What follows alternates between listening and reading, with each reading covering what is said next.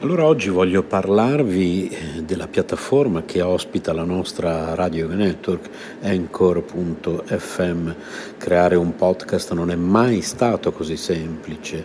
È l'unica app che ti consente di registrare podcast di alta qualità e distribuirli ovunque, compresi Google Podcast ed Apple Podcast tutto da un'unica piattaforma. Non servono attrezzature costose o esperienza nel fare podcast ed è gratuito al 100%. Allora, registri audio in alta qualità sia con il microfono interno del tuo dispositivo o collegando il microfono esterno che preferisci. Registri con amici o ospiti da qualsiasi parte del mondo. Ricevi messaggi vocali dai tuoi ascoltatori e aggiungi le loro domande o il materiale che ti hanno inviato al prossimo episodio. Aggiungi un'ampia gamma di intermezzi musicali ed effetti sonori al tuo podcast. Importi audio da utilizzare nei tuoi podcast da qualsiasi app del dispositivo. Aggiungi una qualsiasi canzone da Spotify riproducibile esclusivamente su Anchor in questo caso. Modifichi il tuo audio ovunque, lo strumento di creazione di splendidi episodi visivi consente di modificare e riorganizzare l'audio degli episodi del podcast. Accorcia modifica le tue registrazioni con gli strumenti di modifica progettati appositamente per la creazione di podcast. Aggiungi musica di sottofondo intelligente al tuo file audio. Sfoglia una vasta libreria di brani completamente gratuiti di alta qualità che regolano in modo intelligente il proprio volume per adattarsi alla tua voce. Aggiungi flag durante la registrazione per contrassegnare le parti su cui tornare per modificarle o rimuoverle. Condividi ovunque il tuo podcast, distribuisci facilmente il tuo podcast su tutte le principali piattaforme con un solo tocco, condividi ovunque il link di qualsiasi episodio o segmento, chi non ha installato Anchor potrà ascoltarlo con i riproduttori di podcast che preferisce o sulla pagina web del tuo profilo Anchor senza bisogno di un account.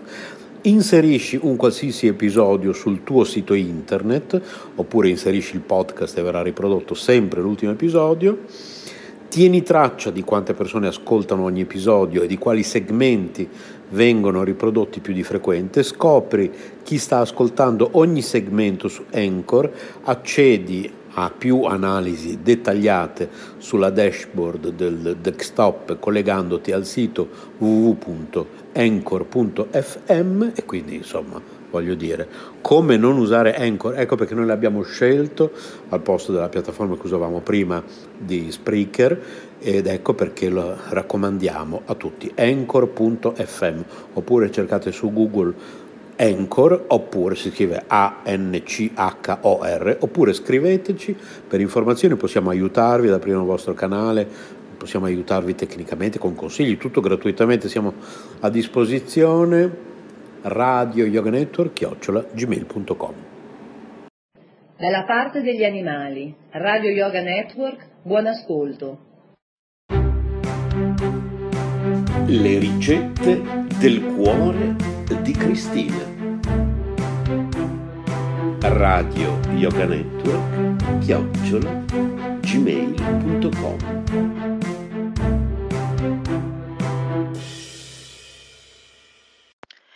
ricette del cuore di Cristina.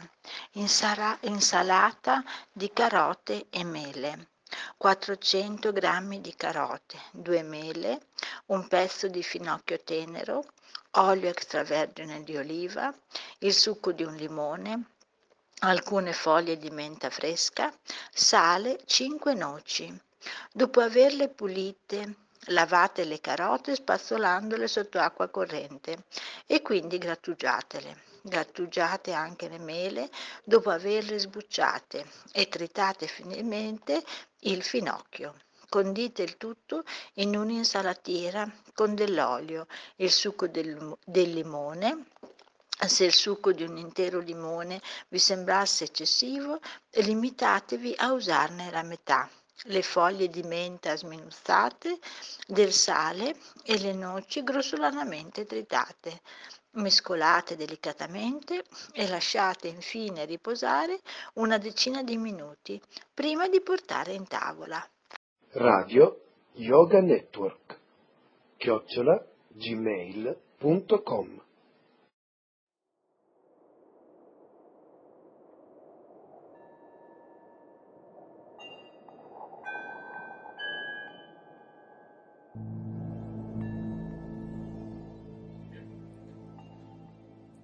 tema, come a scuola, si vuole fare un tema, tema, tema. Allora, ci sono le PlayStation, ci sono i videogiochi e pare che sia un business mondiale i videogiochi, ma volevo parlare di un videogioco che in questo universo materiale c'è da quando esiste l'universo materiale. Il più antico videogioco dell'universo si chiama Maya. Allora, vediamo un attimo il nome Maya. No? Maya vuol dire ciò che non è. Allora, perché un videogioco? Perché un videogioco? Perché la realtà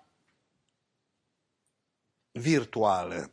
Allora, prima di tutto la parola virtuale è sbagliata perché non vuol dire niente. Ho chiesto a delle persone cosa vuol dire virtuale, boh. Poi però mi dicono che internet è una realtà virtuale, ma un film, prima di internet, un film, che cos'è? È un film, no? Cioè, è una realtà virtuale? Cioè, io vado a vedere un film, ma prima del cinema andavo a teatro, cioè andiamo dietro nella storia, il teatro, il dramma, il film, l'opera lirica, che cosa sono? Sono rappresentazioni della realtà, ma di quale realtà? Allora si presuppone che ci sia una realtà e poi la eh, rappresentazione. Io mi ricordo quando ero bambino, ho vissuto fino a sei anni ad Ascoli Piceno e c'era un teatro che si chiama Ventidio Basso dove mia nonna Isi aveva un palco e mi portava a vedere l'opera, Andrea Chenier, la Traviata. Io c'ero, c'era un divanetto, mi addormentavo 5 anni, mi addormentavo sul divanetto, sentivo questa, cominciava a cantare, poi mi svegliavo, andiamo a casa e finito, no? Cioè mi sono fatto almeno la Ida, mi ricordo i titoli, poi mi addormentavo, si, si, vede che ce l'ho registrata nel subconscio, sotto ipnosi potrei cantare la Ida, Traviata, Andrea Chenier e mia nonna era là che si commuoveva, aveva un, un binocolo tutto d'argento col manico di marreperla, era lì che guardava e si commuoveva a vedere la rappresentazione della realtà. Poi è stato avanti con gli anni e è arrivato il videogioco. Il prossimo videogioco lo hanno chiamato Avatar. Avatar vuol dire che io creo un Giorgio Cerquetti come sono, lo metto nel videogioco, nel videogioco incontro una, possiamo avere rapporti sessuali, vestirci, spogliarci, eh, e tutte e due siamo alla console, console, alla PlayStation, siamo al computer, cioè in una realtà virtuale. Ma a monte della realtà virtuale c'è tutto l'universo materiale che è un videogioco. Allora qualcuno l'ha chiamato un ologramma, ma cosa vuol dire ologramma? Ologramma vuol dire che non è una realtà reale, cioè Oggi mettiamo quattro proiettori, proiettano qui, ecco se uno va a Disney World a Orlando in, in California, sono delle stanze dove in una c'è Lincoln che ti dice buongiorno, tu gli giri intorno c'ha la giacca, cioè se lo vedi davanti vedi il naso, dietro i capelli, così. Però se lo vai a toccare non c'è un ologramma, cioè è un'immagine tridimensionale che apparentemente occupa uno spazio, eh, giorni fa hanno fatto uno spettacolo con dei ballerini veri e al centro del palco hanno proiettato l'ologramma di Michael Jackson. Cioè, sono dei proiettori, però se tu andavi a toccare Michael Jackson, la mano faceva così. Se invece andavi a toccare il ballerino, toccavi, no? Allora, che cos'è Maya? Ciò che non è. Ma allora che cosa è? Allora, attenzione che il gioco è tutto qua. Il grande gioco cosmico, quello consapevole, si chiama lila. lila. Questo in cui noi viviamo si chiama ciò che non è Maya. E siccome tutti noi abbiamo la capacità di creare, possiamo creare un gioco, nel gioco, nel gioco, nel gioco, nel gioco. Faccio un esempio, no? come le partite di calcio. Due squadre vanno in campo. Ammetti che il portiere si fa corrompere, fa fare un gol. Mettiamo che quel giorno quella squadra lì è data per vincente, quello sbaglia una parata, perde. Allora, quella squadra ha perso la partita. Però chi ha scommesso su quella squadra guadagna un sacco di soldi perché quella squadra è data per vincente. Quindi all'interno del gioco c'è un altro gioco, che è quello della corruzione. Allora noi chiamiamo corruzione perché pensiamo che ci sono delle regole. Allora qual è la regola di questo gioco che è l'universo materiale, dove noi siamo solo in questo videogioco che è tutte le galassie visibili, siamo in un, in, un, in un, remoto pianetino all'interno di un corpo. Pensate che un corpo che vive 120 anni, un corpo che quindi dicono, ah, l'uomo più anziano del mondo, 115, eh? per Brahma sono due minuti. Cioè, un secondo della vita di Brahma equivale a un anno. Quindi al centro della galassia c'è il creatore del videogioco di questa galassia, che si chiama creatore. Brahma vuol dire creatore. Ma lui non, non è come dicono alcuni, eh, devi pregare il creatore. Infatti in India c'è solo un tempio di Brahma, in genere nessuno si rivolge a Brahma, che ha a che fare con i Deva, quelli che vivono nei pianeti superiori, ma con gli umani quasi mai, quasi mai.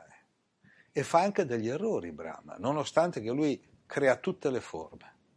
Cioè immaginate che Brahma è uno come noi, cioè uno spirito eterno che entra in un fluido energetico e poi col suo potere mentale crea le forme, crea eh, le stelle, i pianeti, gli abitanti. Però è completamente distaccato dalla sua creazione, è un po' come, è come un imprenditore eh, che crea, non so, un'automobile, ma poi non è che tu se viaggi con la eh, Mercedes eh, era il nome della figlia dell'ingegnere Benz, che era un ingegnere tedesco. Siccome questo Benz era un nome un po'... Eh, ha fatto una riunione per chiamare una macchina e l'hanno chiamata Mercedes, che in latino vuol dire misericordia. Allora poi l'hanno chiamata Mercedes-Benz, poi hanno visto che il Benz non andava, l'hanno chiamata solo Mercedes. No? Ma non è che ogni volta che uno guida la Mercedes deve pregare il creatore della Mercedes oppure deve pregare, non so, quando uh, usi il Samsung, il signor Samsung o quando usi, non so, un prodotto di, che ha un nome, non so, ti metti un giubbotto Armani, preghi Armani. Ma tu hai un giubbotto Armani, hai pregato il creatore, di che cosa? Del giubbotto? No quello che c'è scritto Giorgio Armani e devi pregare. Ogni volta che tu ti metti il giubbotto, devi dire grazie Giorgio Armani per il giubbotto che mi hai concesso oggi, grazie. Grazie, ti ringrazio per il giubbotto quotidiano, anche dei jeans, no? Ringrazio anche i jeans. Eh. Ma qui, quello crea, poi si distacca dalla creazione. Ma ognuno di noi è un piccolo creatore, solo che miliardi di esseri si sono persi in questo videogioco, che è paragonato a un labirinto. Perché? Perché tutti entrano e non sanno più come uscire. E all'interno di questo gioco la libidine, il piacere di molti è manipolare gli altri. Ci c'è un gruppo di esseri che vivono sul pianeta Terra chiamati maestri Siddha. Siddha vuol dire che hanno i Siddhi, i poteri. Ma perché uno mi ha detto, ma perché non si fa vedere? Da chi non si fa vedere? Si fa vedere. Da chi ha quel livello di coscienza. Babaji, ad esempio, di cui parla Yogananda, dice rimarrò per migliaia di anni visibile sempre a un piccolo numero di persone. Perché piccolo e non grande? Perché nel momento che, avendo un corpo fisico, perché grazie a una tecnica di yoga, Kaya Kalpa, ha raggiunto il Suruba Samadhi, sono parole sanscrite. Suruba Samadhi vuol dire la capacità di replicare a tempo indeterminato le cellule evitando i radicali liberi, lo stress e l'inquinamento biochimico. Quindi cioè, dopo 1700 anni lo vedi un corpo da 20 anni, 25 al massimo. No? Dove agiscono questi? Bhutan, Sikkim, Nepal, Tibet, Kashmir, India. Da lì non esco. Io l'unica volta che ho avuto dei dubbi se tornare a vivere o no in Occidente è stato in Kashmir, chiamato anche terra promessa, la terra di cui parlavano uh, nella Bibbia, la terra promessa, no? quella del dodici tribù dieci sono andate in Kashmir e, e due in Occidente, guidate da uno che era stato espulso perché non voleva ammettere la conoscenza del Brahman, che non voleva accettare che ognuno di noi è coscienza. Allora voleva parlare di un Dio che ha creato le anime. Allora lui è stato chiamato Abraman, Abramo, fuori, via. Gli altri sono stati in Kashmir. Io ero in Kashmir mi hanno detto guarda che qui se vuoi ti portiamo, ci sono le entrate delle città sotterranee, sarò stato a 20 km massimo. Però ti dico una cosa, poi entri non esci più. Ma non perché non ti fanno più uscire, perché che, che, cioè, entri, vai a vivere con i maestri Siddha. Avendo questi ricordi, c'era un po'...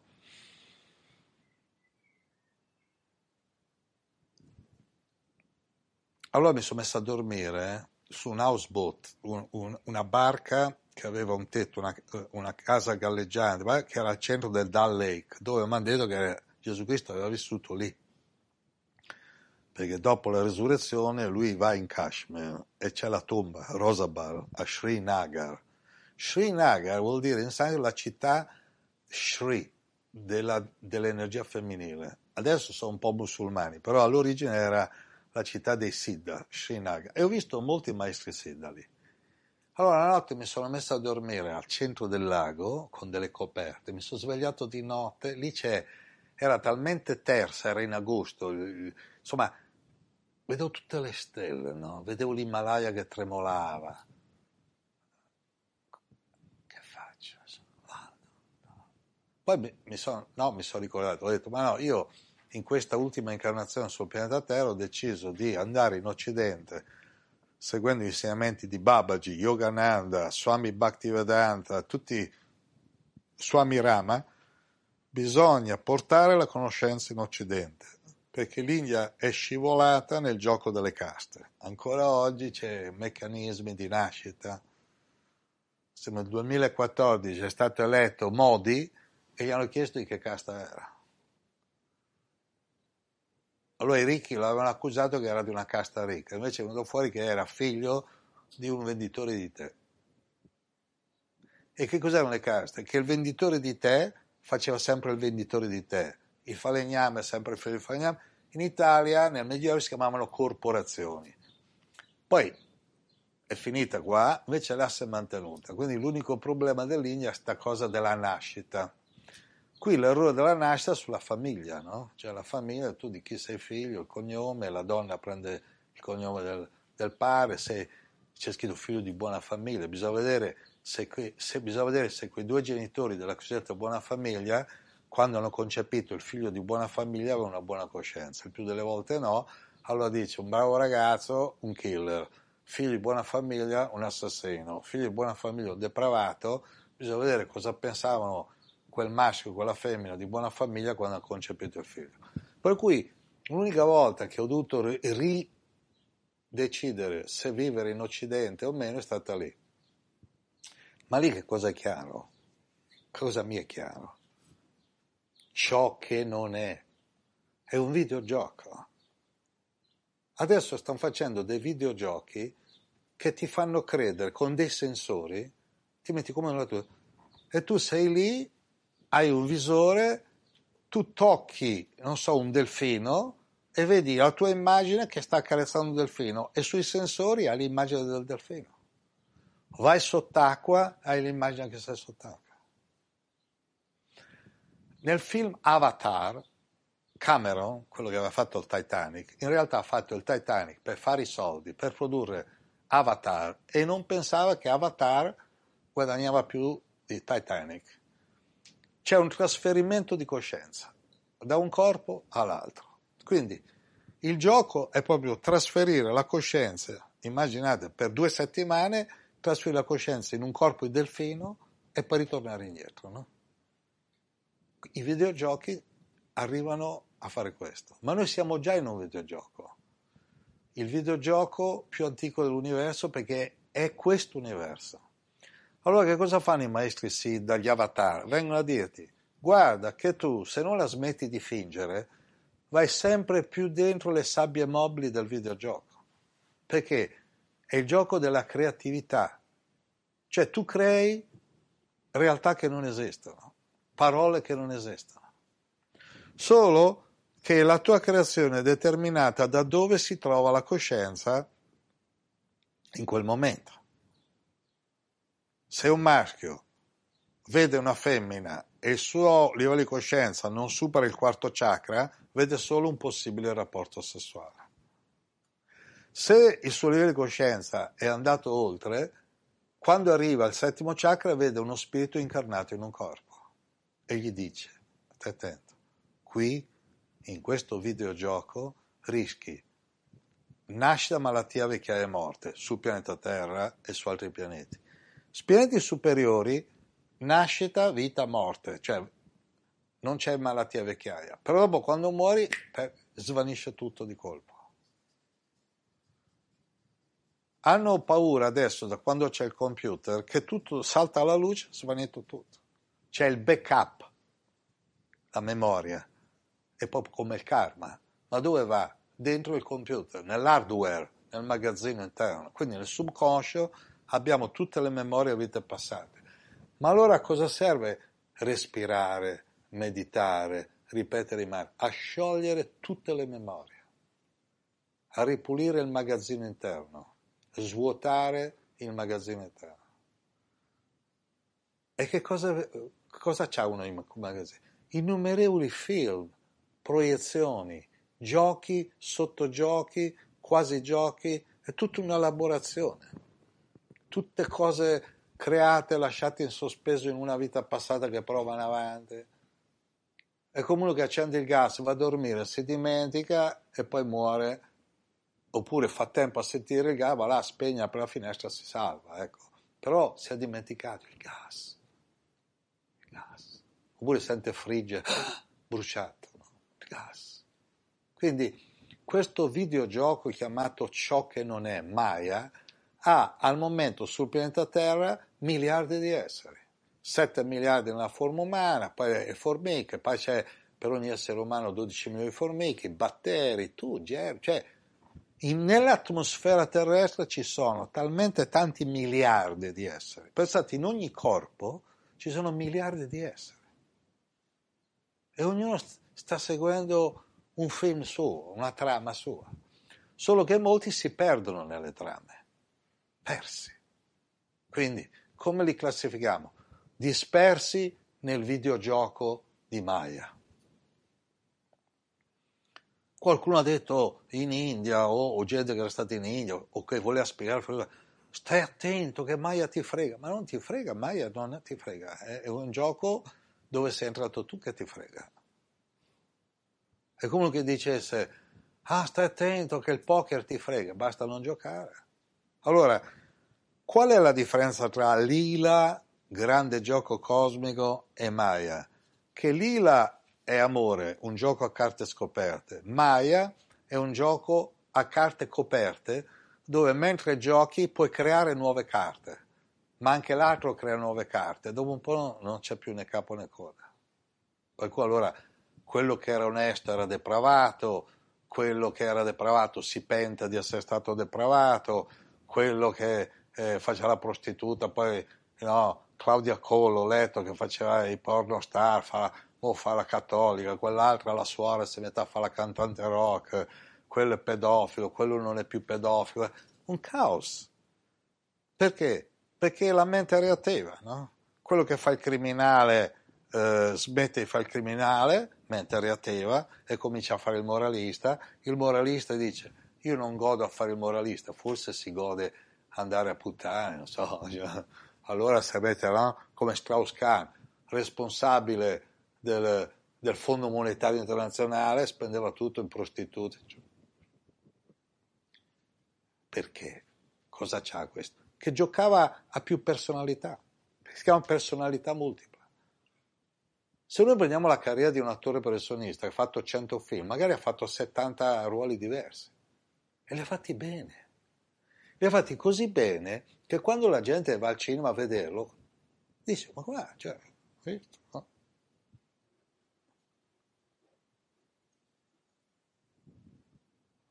ma al di là del cinema, al di là del teatro, al di là della rappresentazione della realtà, noi dobbiamo uscire dal, da Maya, da Maya. Perché qui è la sofferenza, che stiamo cercando di replicare ciò che non è. Diciamo, stiamo cercando di replicare ciò che è in ciò che non è. E dove siamo ingannati? Ecco l'inganno, no?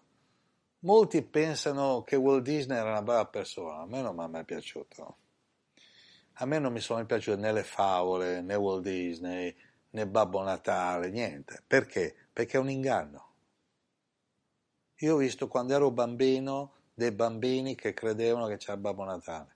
Poi ho visto che quei bambini, essendo arrivati a 68 anni, ho visto che quei bambini sono diventati genitori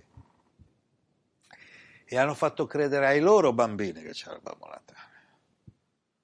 Che c'era Babbo Natale, la Befana, Capuccetto Rosso. Poi un giorno ho detto, non c'è. Ma come? Non c'è. Vuoi fare il bambino? Vuoi ancora credere ai sette nani? Ma io, non c'è. Quindi trauma. Ecco che il teenager di colpo gli si, gli si blocca l'immaginazione, la fantasia, allora diventa aggressivo, il teenager aggressivo, là comincia a spaccare le vetrine, scrivere parolacce sui muri, no? insultare i genitori. E perché? Perché gli ha detto di colpo che una realtà in cui lui credeva, andava a dormire pensando ai sette nani, a Biancaneve, a Peter Pan, aspettava ogni anno Babbo Natale, non c'è. Adesso sei adulto, Babbo Natale non c'è.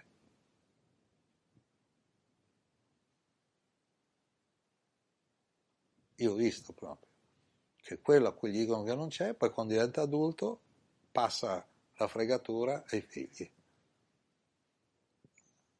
Io ho visto dei genitori che mi hanno detto, ma Giorgio, guarda che ai bambini gli fa bene credere in Babbo Natale. I bambini non esistono, esistono corpi piccoli, esistono spiriti eterni. L'unica cosa che fa bene a tutti è amare la vita e credere in se stessi. Tutto il resto non è, è Maya. Ma non Maya, stai attento, ci sono quelli che dicono attenti a Maya, ma qual è attenti a Maya? Maya è un videogioco.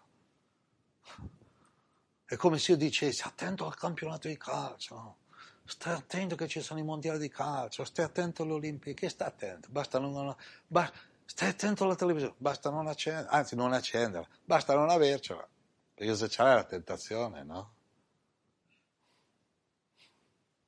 È come uno dice, ti do un chilo di eroina, però stai attento all'eroina, che fa male, e allora non dagliela.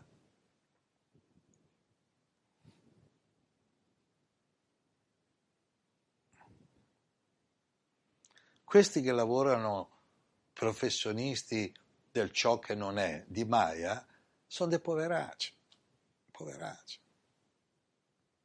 Ne ho conosciuti tanti, ma non, non dico poveracci nel senso di compatirli, no, perché, non, perché so, loro sanno meglio degli altri che è tutto un bluff. Un bluff. Giorgio Medai, siccome lavorava a Mediaset, aveva detto alla Barbara D'Urso di, di venirmi a fare un'intervista. Io non volevo andare in studio, mandò una troupe, mi fece intervista, parlai delle mie vite passate, reincarnazione. A un certo punto fui interrotto perché era in diretta, io ero collegato, perché stavo facendo un seminario a Sommariva Bosco in Piemonte, fui interrotto bruscamente da Alessandro Cecchi Paone, che saltò imitando una scimmia, urlando, ha interrotto tutto e, cioè, in malo modo. Quello stesso giorno, erano le tre del pomeriggio, c'era la diretta con la Barbara D'Urso. Finito il seminario da, da Sommaria Bosco, provincia di Cuneo, sono andato a Milano a fare Totem. E chi ti vedo in studio a Totem? Alessandro Cecchi Paone. Eh? Io quando era finita la trasmissione, vedendo che lui mi ha interrotto in mano, so benissimo, lui ha un microchip, me l'ha dato anche a me durante la trasmissione. Ho sentito la voce della regia. Toglietegli i bambini, perché avevo preso dei bambini, eh. Oh, non vengono mai i bambini. Una volta c'erano dei bambini venuti al seminario e ho detto io quando avevo letto a loro ricordavo le vite precedenti, però era in diretta, per cui figurati 6 milioni e mezzo di persone, se qualche bambino dice mamma anch'io come quello lì ricordo. Poi ho preso i libri, toglieteli libri, vabbè, cioè, alla fine hanno mandato in scena, c'è chi Paone che ha urlato, ha fatto verso la scimmia, ha bloccato il mio intervento. E io serenamente ho detto Cecchi Paoni e te ci rivedremo un giorno, perché ci conosciamo tutti la vita precedente. Poi arriva la sera, vado a RTL in studio, chi c'è Cecchi Paone, che per due anni aveva chiesto a me Dice per andare in studio. E lui ha detto vieni il giorno X, ma non gli aveva detto che arrivavo anch'io, perché io decidevo all'ultimo minuto se andare in studio, se no facevo tutto, facevo tutto col telefonino. Quel giorno ho detto, dai, Giorgio, arrivo, lui quando mi ha visto mi ha detto, Ciao Giorgio, tu lo sai benissimo che la televisione è un circo. Io ho detto, io sono a fuori del circo senza animali perché lui ha fatto la scimmia per interrompere me. Ma quale circo? Ma di quale circo stiamo parlando?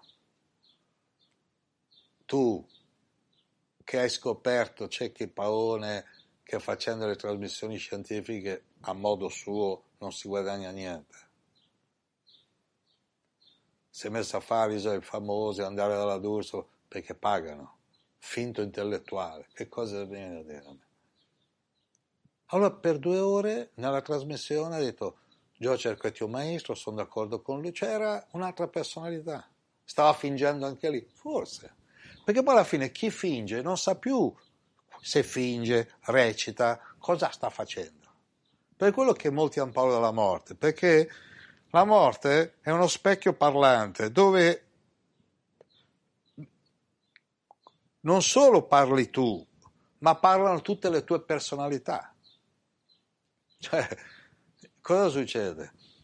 Che se tu Cecchi Paone è un nome, se hai fatto quello che interrompe Giorgio Cerquetti eh, alle tre, poi alle 10 ti metti a dire che lui ha ragione. Infatti, molta gente mi ha detto un'email, ma come quello ti ha attaccato il pomeriggio, poi la sera. Eh sì, perché la sera è venuto gratis, al pomeriggio era pagato, eh, quindi come Doberman, mordi al polpaccio e vai. Quello è il gioco. Tu crei 10 personalità, ma ne basta crearne due e sei finito. Ma c'è gente che ne crea 5, 10. Quindi crea una personalità in cui è figlio, una in cui è fratello, una in cui è marito, una in cui è amante, una in cui è nonno, una in cui è zio, una in cui è capo ufficio, una in cui è riunione di condominio, l'altra in cui è cittadino, l'altra in cui è autista, l'altra va a puttane, sa lui dove va. Ma dice, ma è sempre quello. Ma chi è allora? Uno dice, come chi è? Mio figlio, mio marito, il mio vicino di casa, mio nonno, mio zio, il mio capo ma chi è? Ognuno lo riconosce in base a quella personalità che pensa di aver conosciuto. Ma lo conosci? Eh, mio padre. Ma lo conosci? Mio fratello. Lo conosci? Dieci anni che abita vicino a me. Ma lo conosci? Vent'anni che lavoriamo insieme. Ma lo conosci? Eh, è mio nonno. Chi? Chi è chi? Quindi questa è l'allucinazione. Per quello che Krishna dice, occhio, eh, che qui arrivano miliardi di esseri e poi eh, ogni calpa, cioè è una misurazione di miliardi di anni, ma Vishnu azzera tutti i videogiochi, no? quindi l'universo materiale è una sala giochi, chiude tutto e ognuno torna allo stato reale, ma non torna nell'universo spirituale, sta lì e se uno insiste che ha ancora dei desideri di creare, è come se ognuno fosse produttore, regista e anche attore e gli altri sono compartecipanti nel suo film. No? È come se ognuno ha una piccola casa di produzione. Cioè, io fare una casa di produzione e dico a lei, guarda, stanotte eh, giriamo una scena, tu devi fare lo spogliarello, no? Lei fa, quanto mi dai? 5.000 euro. Invece che cosa fa la casa di produzione mentale? Guarda questa, registra l'immagine, non gli paga niente, stanotte mi faccio un sogno, lei mi fa lo spogliarello gratis, io faccio il film, no? Prendo la scena di qui, ah, di qui, no? Poi vado a dormire. La Cerquetti Production presenta C'ho ragione io, godo io. Giorgio Cerquetti dopo Jesus Christ Superstar Giorgio Cerquetti superstar, tutti come? Sì, i film, i film. Solo che per fortuna che se fai un film col corpo, prima o poi devi mangiare, devi fare la pipì, ti svegli, no? Se andava male dici, oddio un incubo, se andava bene, oh, avevo 50 ammiratrici scatenate e mi sono svegliato, bisogna cambiare le parole di Bella Ciao, come mi sono svegliato una mattina, che sfiga, avevo 50 ammiratrici. Ma chi me l'ha fatto fare di svegliare? Perché è il corpo che ti sveglia. Se tu fai film nel corpo, il corpo ti sveglia. I succhi gastrici, la pipì, sveglia, ne fa pipì. Oppure c'è la sveglia, devi alzare. Oppure dormi con uno che russa, ti sveglia, qualcuno ti sveglia un terremoto, sveglia. Immaginiamo di non avere il corpo. E chi ti sveglia? Ti fai un film. Roba che, roba che hai sbagliato la trama. Roba che in quel film sei in un carcere. E ci stai, quanto tempo ci stai? Finché dura il film, no? Raccontano storie innumerevoli in India, eh, gli amanti che muore uno, quello che è morto sogna, sogna, crea una realtà in cui quello che è rimasto nel corpo c'è e quello rimasto nel corpo pensa che quell'altro soffre, vanno da un maestro spirituale, lui in meditazione gli dice no, ho appena visto che il tuo ex amante ha creato tutto quello che stavate vivendo, sta facendo l'amore con te e quella distrutta fa ma come? è morto un mese fa, io non mangio più, invece quello vive, vive no? e fin quando? E fin quando ci avrà il desiderio, il potere mentale, tutto lì. Perché anche i film, no? Cioè, il film costa 200 milioni di dollari, 300 milioni di dollari. I film hanno un costo. Il costo è l'energia mentale per produrli, l'immaginazione. In molte culture, per fare meglio i film, usano allucinogeni IAG, ayahuasca, LSD, peyote, mescalina, no? Cioè, ti fai di quei film. ma questi qui, no? Vai in Amazzonia, quattro capanne, sembrano quattro sfigati. Quelli con l'ayahuasca, altro che Hollywood. Tutto colorato, tutto fantastico, tutto... Si aiutano nella produzione di film di storie, di trame. Però queste trame sono come le sabbie mobili, più trami e più sprofondi nelle trame. Quindi quando muori che cosa succede? Succede che uno cerca di agganciare l'ultima trama.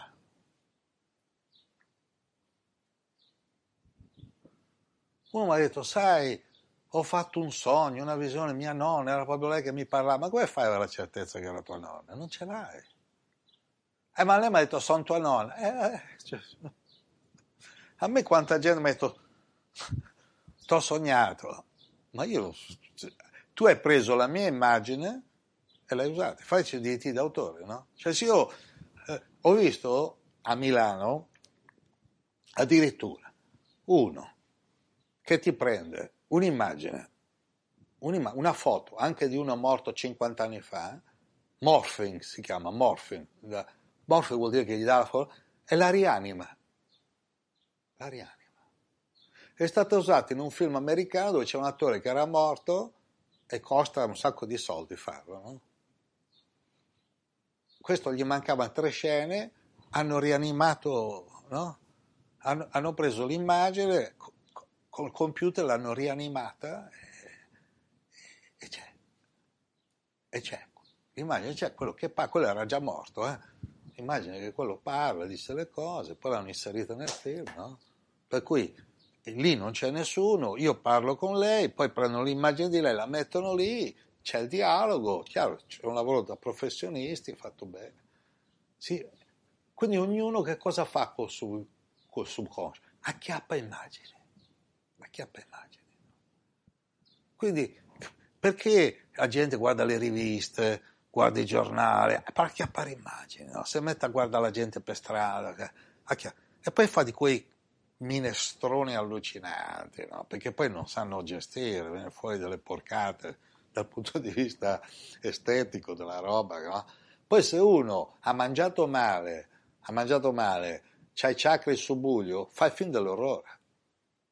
Fa, fa roba della roba, perché non è che allora dici dai 10 telecamere a 10 andate a fare un film, eh, c'è gente che non sa neanche fare riprese, vengono fuori della roba così, non tutti hanno il tocco artistico, ma siamo nella finzione, siamo nella finzione, quindi Maya Cosa c'ha di allucinante Maya? Che quando uno è entrato non vuole più uscire.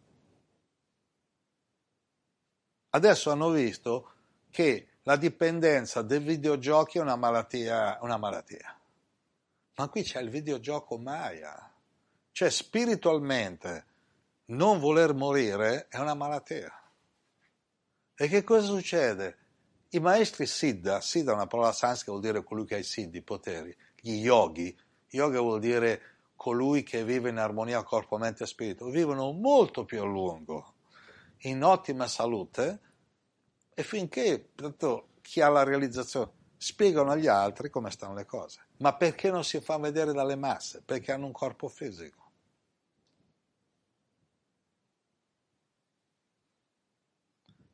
Qualcuno mi ha chiesto, ma a te chi te lo fa fare chi te chi, ma te chi te lo fa fare di fare i seminari? Cioè, c'è niente da fare, cioè, nel senso che devo fare? Ciascun cioè, qua. A me è capitato dall'aeroporto di parlare con gente sconosciuta, quali sconosciuti? Abbiamo in comune il pianeta Terra, la forma umana, magari parlavo l'italiano o l'inglese, sono inglese, siamo qua, sei in treno, c'è uno, dice, stiamo facendo lo stesso viaggio questo viaggio com'è? Adesso, mentre sto parlando, siamo a 1600 km, la Terra gira su se stessa. 1600 km. A 106.000 km l'ora giriamo intorno al Sole, per cui alla fine dell'anno abbiamo fatto un milione di chilometri. Poi una velocità pari di milioni di chilometri all'ora. Eh? la galassia si sposta. Tra la Terra che gira intorno al Sole e la galassia che gira a milioni di chilometri all'ora, numeri della NASA, cioè in questo istante stiamo girando a milioni di chilometri all'ora con tutta la galassia. C'è il sistema solare che si muove all'interno della galassia. Quindi abbiamo quattro velocità. La Terra che gira intorno a se stessa è la, è la velocità più bassa 1600 km all'ora, 1500 a secondo della latitudine, ma siamo sul 1000, 1500. E chi se ne accorge? Chi, chi, è che, chi, è che, capisce? Quando ancora la gente pensa che è il sole che si muove, invece è la terra che gira. E che la terra è primavera. Sai cosa vuol dire? Che la terra sta girando intorno al sole. A 100.000 km all'ora. 100.000 km un'ora. Poi il sistema solare gira rispetto al centro della galassia. Finita qui, ah, velocità ancora superiore, tutta la galassia gira nell'infinito. C'è persone che io mi sono accorto di niente, eh, perché l'identificazione, il... andiamo al cinema, ci segniamo in un cinema, ma tutti sanno che è un film, c'è scritto il nome dell'attore uno mi ha detto, io, io, ho spiegato una volta eh, in un seminario che Sean Connery, Sean Connery, il primo James Bond, rifiutò 20 miliardi. Allora, negli anni 60, con 20 miliardi vivevi di rendita per 10 incarnazioni, perché lui diceva che stava diventando un'alienazione fare James Bond. È stato il migliore in assoluto James Bond perché dovunque andava lo chiamavano James.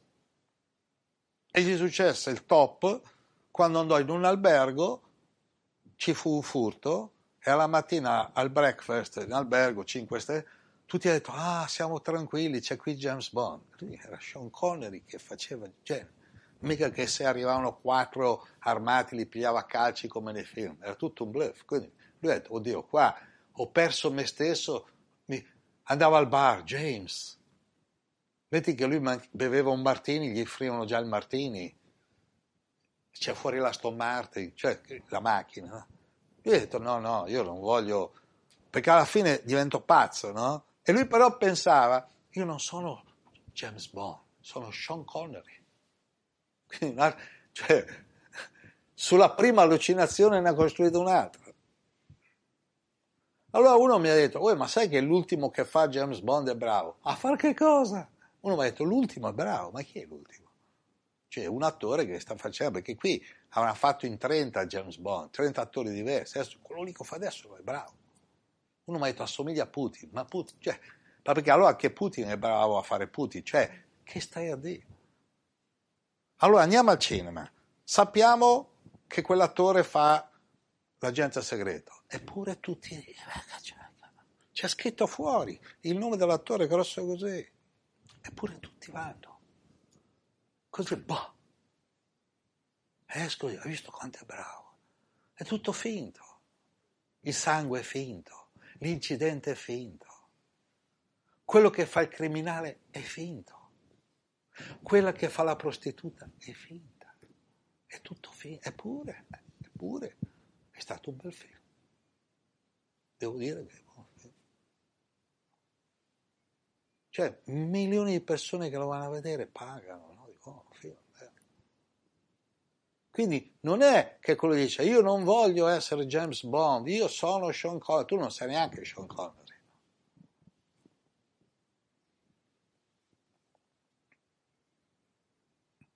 Poi Sean Connery, siccome aveva fatto questa storia qua, mi pare che vent'anni dopo gli hanno fatto fare una pubblicità a livello mondiale in cui lui eh, va al cinema, lo fermano all'ingresso di un film e lo arrestano, due finti poliziotti, lo arrestano e gli dicono tu chi ti credi di essere?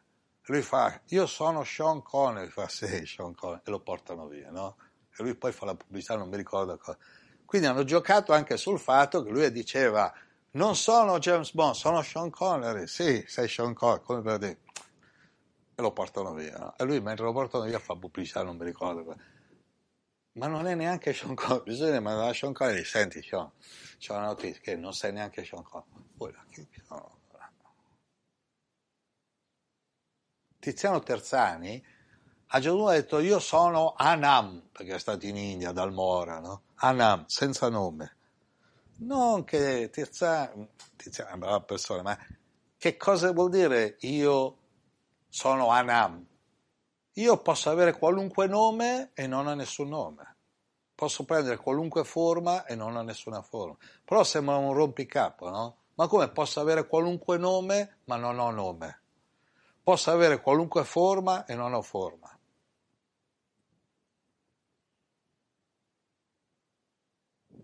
Quando ci sono le nuvole dico la vedi l'acqua? Molti fanno con l'occhio così, quale acqua? Vedi quella roba bianca? Sì, è una nuvola, no, quella è acqua acqua. Persone anche laureate, eh? cioè, quella è acqua, come acqua, è una nuvola, sì, tu la chiami nuvola ma è acqua. Cioè l'acqua, quando diventa invisibile, lascia, tu se ti metti a guardare l'oceano, non vedi l'acqua che lascia l'oceano, però quando si raggruppa la vedi e dici una nuvola. Un altro che ha la conoscenza dice acqua. Guarda quanta acqua nel cielo. Dov'è l'acqua? Quindi l'acqua, se è solida, è ghiaccio, poi è liquida, poi diventa invisibile, è sempre acqua, che va su, si raggruppa, ricasca. Quindi è un esempio per far capire tra visibile e invisibile la differenza. Quindi che cosa bisogna fare per uscire da Maya? Bisogna smettere di recitare. Quindi ha voglia la gente a dire, ah sì, te stesso, ma scusa, te stesso che? È come se un regista chiama un attore e dice sì te stesso, ma scusa, il copione? Qui ognuno scrive un copione, però molta gente scrive copioni assurdi. Credo, sono sicuro. Uh, sono sincero, no, no, scherza a parte, volevo dire la verità. No, guarda, adesso diciamoci la verità. Ma cosa vuol dire diciamoci? O la dice o non la dice. Se devo essere, ci sono quelli che dicono, se devo essere sincero, no, no, no, non devi, non devi. Cioè, è tutta una recita, solo che alcuni sono bravi a recitare e fanno gli attori o i politici, i capi, fanno i capi. Alcuni che non sono bravi a recitare fanno un po' i capi, poi fondono perché non sono bravi.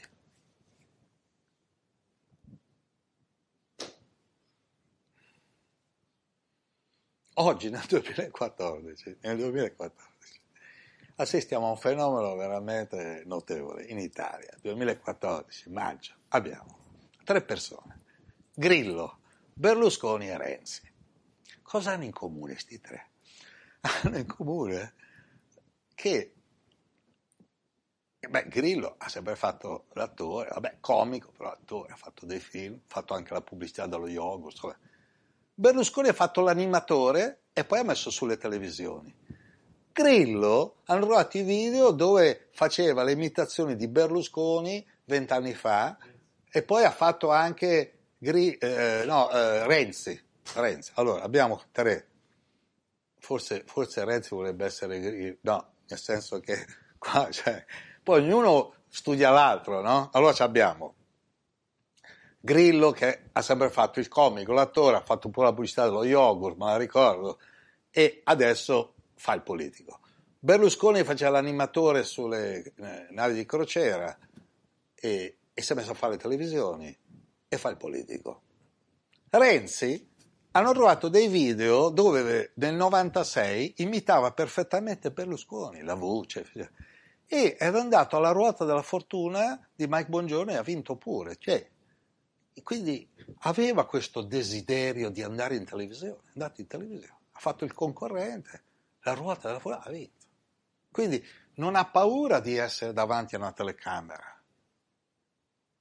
Però ancora le persone votano per questi per quello che dicono. Il comizio è un teatro. Il comizio è un teatro. Uno va lì, c'è il microfono, dice. L'altro giorno ha fatto tenerezza a Casaleggio, ha visto guerre stellari, ha parlato un quarto d'ora, ha detto la forza sia con noi. Ma è o non è? Ha visto guerre stellari. La forza sia, sia o è? non, non ha il coraggio di dire ecco, sì. Ma chi è la forza?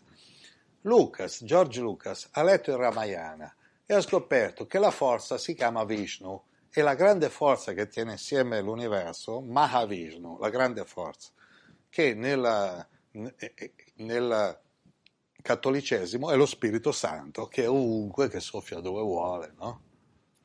Per cui attenzione, quando dicono che il cattolicesimo è monoteista, no, due religioni sono monoteiste, gli ebrei e l'Islam. Il cristianesimo no, perché Dio è trino, Padre, Figlio Spirito Santo. Quello che fa i miracoli, che soffia dove vuole, è lo Spirito Santo, paragonabile a Mahavishnu, grande spirito. Allora Lucas non dice, non fa dire nel film Mahavishnu sia con voi, perché no, ha preso Ramayana la, la trama è che c'è lo scimmione che sarebbe Anuma, Giubecca, c'è Ravana che sarebbe l'imperatore, c'è la sede dei demoni, la morte nera, il pianeta che si muove, le astronavi, i Vimana, c'è il fratello più piccolo, Lakshman, c'è Sita, la principessa, cioè le, ha, preso, ha fatto la trama così. A un certo punto dice qui c'è una perturbazione della forza. No? Cosa vuol dire? Che secondo i Veda gli Asura e i Deva, Asura sempre senza pace, i demoni e i Deva, più o meno hanno lo stesso potere, solo che alcuni sono stati originati da uno squilibrio energetico, cioè da esseri che hanno creato in negativo e i Deva in positivo e sono sempre in lotta tra di loro. In lotta, no? A, a livelli alti, per cui questo è un pianeta mediano, per non dire secondario, ci sono dei Deva che vivono 100 milioni di anni. Cosa gli fa a un Deva che ha un corpo energetico di 100 milioni di anni impadronirsi di una villa con 5 bagni? Cioè, chi, chi, chi ne frega, no? Cioè, questi hanno astronavi. Shiva è chiamato Tripurari perché ha distrutto tre Tripura. Erano tre astronavi chiamati Pura perché Pura vuol dire città erano delle astronavi così grandi che possono essere visibili e invisibili a comando, grandi come delle città che si muovono nello spazio. Krishna ne ha distrutte tre, e quindi Tripurari. C'è chi dice che l'ha distrutta Krishna, chi dice Shiva, eh? però insomma, fatto sta che nelle guerre stellari. Quindi Casaleggio fa, ah, alla fine del la forza sia con voi. Perché gli Jedi dovevano essere quelli no? che stanno con la forza. E loro devono sentire quando c'è una perturbazione nella forza, nell'equilibrio, e ristabilire. Che cosa dice Krishna? Discendo di era in era per ristabilire l'equilibrio della forza, per aiutare le persone buone e fermare i demoni. Krishna, discendo di era in era. No? Ma chi discende? dall'universo spirituale gli avatar. Domanda, quanti sono gli avatar? Risposta, numerosi come le onde del mare. Allora mettiti in riva al mare, conta quante onde ci sono, una dietro l'altra. Ma mentre noi nel mare siamo abituati a vedere che tra un'onda e l'altra sono 20 secondi, no, 50 secondi. Nello tsunami, perché lo tsunami fa paura? Perché tra un'onda e l'altra sono 5 minuti. Allora che cosa fa lo tsunami? Non ti frega con la prima onda. La prima onda è di 4 metri, poi risucchia il mare per 700 metri. Se lo tsunami fosse arrivato in un giorno di scuola, moriva pochissima gente. La domenica mattina, quando è arrivato sulle coste, alle nove e mezzo della mattina, se arrivava di notte ne ammazzava di meno. La prima onda 3 metri, poi risucchio e vedi che per 600-700 metri non c'è più l'acqua. Allora i bambini tutti ancora a chiappare i pesci così. Dopo quattro minuti non è arrivato un'onda di 10 metri. Allora che cosa hanno fatto le mamme?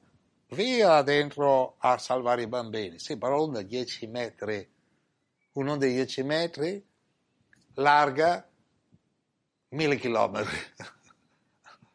Hanno fatto un massacro. No? Quello è lo tsunami. Una bambina che era in un albergo in Thailandia, che a scuola aveva studiato lo tsunami, che era in questo albergo, quando è andata la prima onda, che quindi era un albergo sopraelevato, gli spruzzi sono entrati dentro la piscina, ha detto a scuola ho studiato, quando adesso vedete il mare si ritira, lo tsunami scappia, ha salvato tutto l'albergo, perché gli hanno creduto, poi l'ha fatto, ha detto la bambina, ha salvato 400 persone. Sono tutti corsi sulla collina in quei famosi 5 minuti, quando è arrivata la seconda onda non li ha beccati. Quando sono andati alle isole Andamane, che sono davanti all'India orientale, i soccorsi che lì vivono ancora nudi, è una zona protetta, hanno scoperto che nessuna tribù non era morto nessuno, per loro sanno che quando il mare si ritira bisogna andare di corsa sulle colline, è uno tsunami lì per generazione ha detto quando vedi che si ritira scappa nel punto più alto. Ma allora gli avatar sono numerosi come le onde del mare, ma tra un avatar e l'altro quanto intercorre? Allora attenzione, in ogni galassia, se leggete ci sono dei testi che hanno tradotto universi, dal, dal corpo immenso di Mahavishnu, della grande forza che è paragonata a un'entità vivente, perché l'universo, l'infinito è un'entità vivente, emanano dai pori, per far capire che da questo corpo, gli universi. Gli universi sono le galassie. Una galassia quanto è grande? Milioni, no, miliardi di miliardi di miliardi di miliardi di chilometri. Quindi si misura non più in chilometri, ma in anni luce.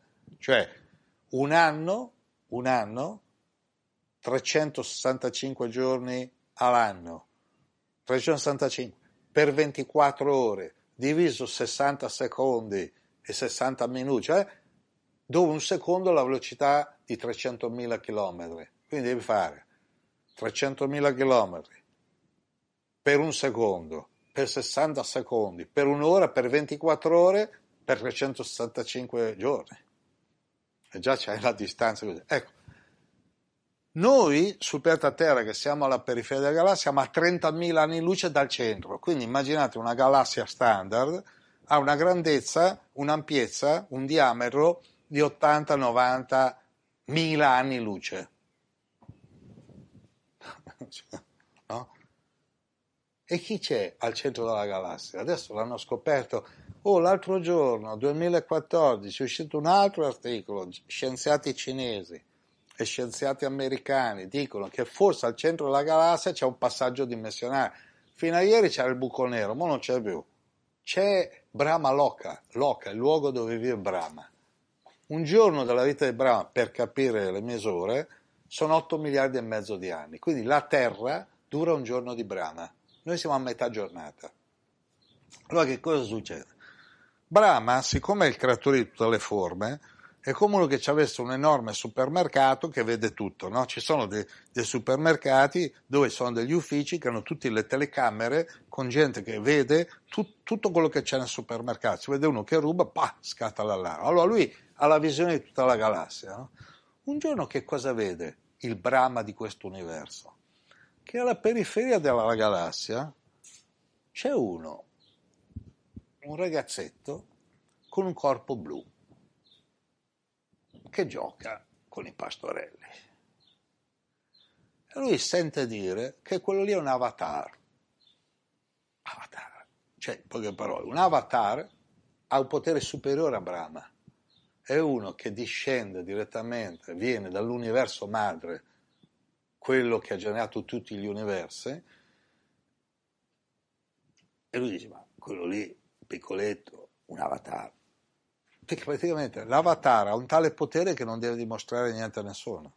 Cioè, chi ha potere su se stesso non solo non lo cerca sugli altri, ma non deve dimostrare niente a nessuno. Chi ha potere sugli altri o cerca il potere sugli altri è solo per compensare il potere che non ha su se stesso, giusto per spiegare. Allora decide Brahma di fare uno scherzo a Krishna. Questo è successo 5.000 anni fa, quando Krishna era passaggio tra Dvapara Yuga e Kali Yuga decide di fare uno scherzo a Krishna e gli sottrae tutti i suoi amici, i pastorelli e tutti i vitelli. E dice, mo vediamo, gli fa sparire. Come, sai la magia, che vom, sparito. Krishna si ritrova in un prato che gli sono scomparsi i pastorelli e gli sono scomparsi i vitelli. E che fa Krishna? crea degli altri vitelli e crea dei pastorelli. Tornano a, al villaggio, le mucche riconoscono i vitelli e le mamme riconoscono i pastorelli. E va avanti un anno. Un anno va avanti. Perché per Brahma un anno terrestre è un secondo. Lui è come se avesse fatto così, vede che quello ha materializzato tutto, allora appare su questo pianeta, 30.000 anni luce di distanza, quindi in tempo reale vuol dire che va più veloce della luce, appare, rimaterializza i veri, Krishna smaterializza i cloni, cioè le coppie, che però le coppie né le mucche né le mamme hanno riconosciuto che erano delle coppie per un anno. Ah, qui, no, eh? altro che fantascienza. E allora Brahma chiede scusa a Krishna. Dice Krishna, io pensavo che tu non fossi un avatar. Scusa. Perché ha visto che Krishna poteva materializzare qualunque cosa. Quindi aveva un potere superiore a lui, quello di smaterializzare, lo smaterializzato. E lei, Krishna ha fatto delle coppie talmente vere che persino i, i genitori erano convinti che c'erano i figli veri, no? altro che videogiochi qua, no? Sapete cosa fa Krishna? Accetta le scuse e dice, si, si, si, si, si mette a fare una meditazione di pochi secondi, nel giro di pochi secondi arrivano migliaia di Brahma dagli altri universi, dalle altre galassie. Arrivano, salutano Krishna, lui saluta e se ne va. Cioè vuol dire che nelle altre galassie gli altri creatori, Brahma, sapevano che lui era qua. Brahma, stupefatto, scrive la Brahma Sabita e dice Krishna Sarva Karana Karanam. Krishna Sarva Karana Karanam, tu sei la causa delle cause. Anadira Dir Govinda Sarva Karana Karanam, Brahma Sabita. Ma perché Brahma dice tu sei a causa dei tuoi casi? Allora molti da quel verso hanno detto, ecco, lo vedi?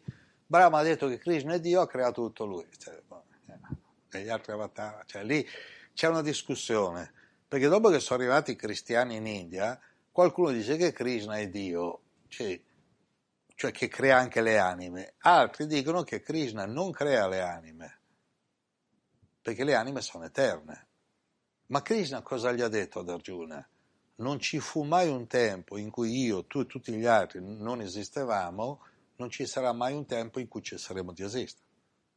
Cioè, qui, in questa Maya, in questa energia illusoria, che è molto forte, gli spiega persino come è composta Maya.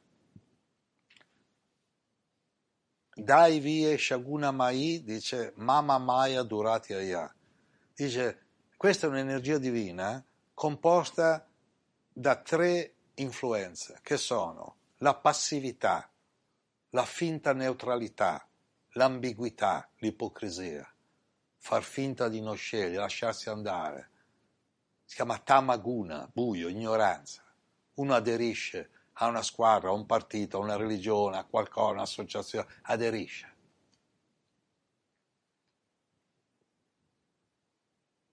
Una volta mi ha detto, ma Giorgio, tu che fai dei seminari bellissimi, ci sono delle persone meravigliose, poi escono dal seminario, come fanno a riconoscersi? Perché non facciamo un distintivo? Ma tu qua devi riconoscere. Se tu riconosci il tuo potere del terzo occhio, riconosci tutti. Chi conosce se stesso, conosce l'universo. No, perché era comodo se facciamo il distintivo, cioè noi e loro. L'illusione è io e gli altri, noi e loro, tipo noi o loro poi diventa, io o gli altri. La E diventa O, la separazione. Come fai a riconoscere? Smetti di recitare riconosci te stesso, riconoscerai tutti. Quindi il primo livello è smetti di recitare, metti da parte il bluff, liberati dalle tue miserie, perché è una miseria, eh? E quindi tamaguna, tama, tama vuol dire buio. L'anima è chiamata atama, che poi diventa atma, ciò che non è buio, quindi essere di luce. È uno dei guna. Guna vuol dire sia corda che influenza, no? Cioè l'influenza che come una corda ti tiene legato a Maya, al gioco, al videogioco. Secondo livello, ragia, passione, creatività creare, creare, creare, creare, creare, no? A me c'è uno che ha detto, ah, qui la nuova era, i creativi culturali, ma è già tutto creato, cosa devi... Cioè, infatti no, non ha funzione, creativi, invece di creatore, creativo. Poi c'è il terzo livello, sattva, sat, conoscenza. Però per spiegare chi sono questi, sono tre influenze. Allora India raccontano una storia che se uno la capisce deve diventare nirguna. Allora, dai via shaguna mai, dai questa energia composta di guna, eh, Mama Maya durati, questa Maya, questa è Maya, l'energia illusoria, fatta di queste tre guna, Krishna gli dice ad Arjuna, pensa a me, quindi basta affiancare un maestro spirituale, però bisogna aiutarlo, perché se uno va da un maestro spirituale e si mette a recitare la parte del discepolo, dello studente, dell'allievo, Per questo che questa vita ho detto, se qualcuno viene a dire, ah tu sei il mio guru, e allora segui gli insegnamenti, ma non mi chiamare, non ti chiamare discepolo, studiare, è tutto un bluff. Il teatrino è finito. Tu, finché io sono vivo o anche non vivo, piglia quello che ti dico. Poi dopo fanne buon uso, se no stai perdendo l'occasione. Allora c'è la storia dei tre guna, delle tre influenze. Un pellegrino stava andando in un luogo sacro, allora attraversa una foresta e viene circondato da tre ladri, tre briganti, che sono i tre guna. No? Quindi quello che succede quando uno entra nella foresta dell'universo materiale, Maya. Tamaguna dice rubiamogli tutto e ammazziamolo. Rajaguna dice ah no perché ammazziamo, leghiamolo, rendiamolo innocuo, lo leghiamo a un palo, poi se lo salvano lo salva, se no muore, tanto gli rubiamo tutto, no? E vanno via. Più tardi arriva Sattva lo slega, fa no guarda, quei due lì ti hanno trattato male, ti slego. Allora lui, visto che Sattva l'ha liberato, dice, guarda, io ti sono grato, però ti chiedo una cosa, vieni con me in questo luogo sacro dove l'abbi conoscono, così tutti ti ringrazieranno che mi hai liberato. Lui fa, io ti accompagno solo all'ingresso, ma non verrò perché là mi conoscono come uno dei tre briganti. Occhio, anche la saggezza la conoscenza può essere un bluff, anzi l'ultimo bluff, parlare a nome di Dio, parlare a nome della conoscenza. L'ultimo bluff. Erede, perché sono state create le religioni, no? Il Papa va in Palestina e che cosa scopre? Tre religioni monoteistiche scopre tre gruppi che pregano Dio. Ma dice che, che palestinesi, i, cristiani si scannano da duemila anni. Ma come pregano Dio? Quindi il problema non è Dio, se c'è o non c'è, sono i rappresentanti di Dio. Perché ognuno, mentre prega, cerca di convertire l'altro per allargare il suo giro.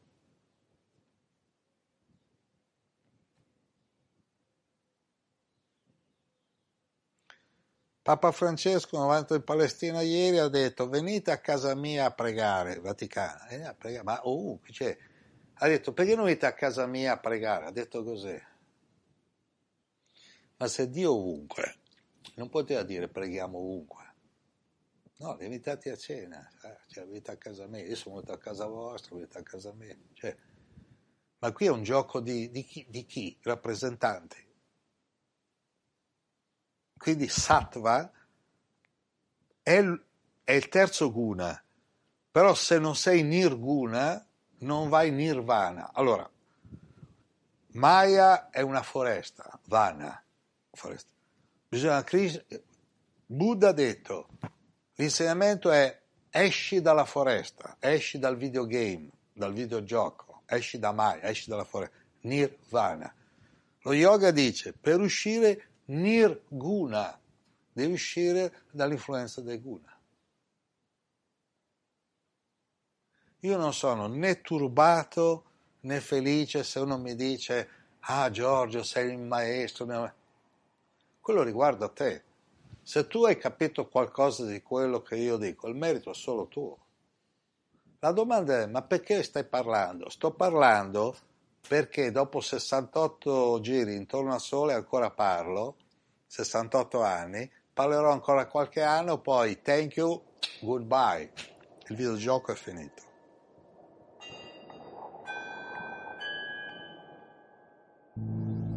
Hare Krishna, Hare Krishna, Krishna Krishna, Hare Hare. Hare Rama, Hare Rama, Rama Rama, Hare Hare. Hare Krishna, Hare Krishna, Krishna Krishna, Hare Hare. Hare Rama, Hare Rama, Rama Rama, Hare Hare.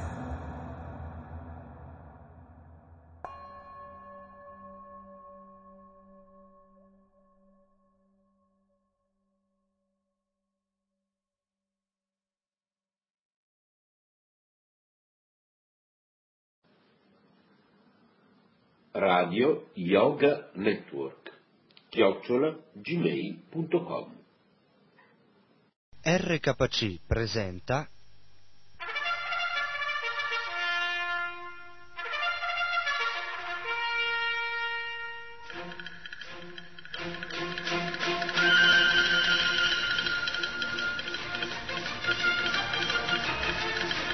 Curatevi con le erbe.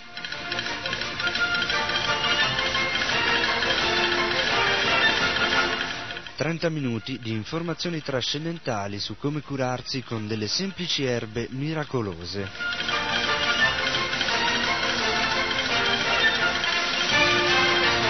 Rimedi pratici e innocui per mantenersi sempre in forma.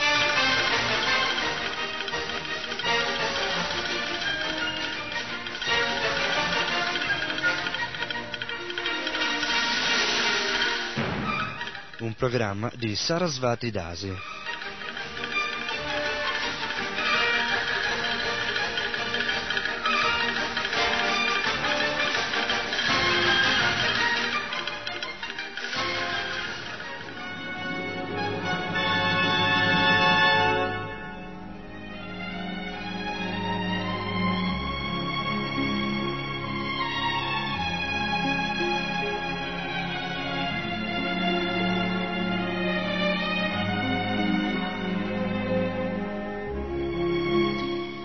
Krishna da Sarasvati Dasi, questa è un'altra puntata di Curatevi con le erbe.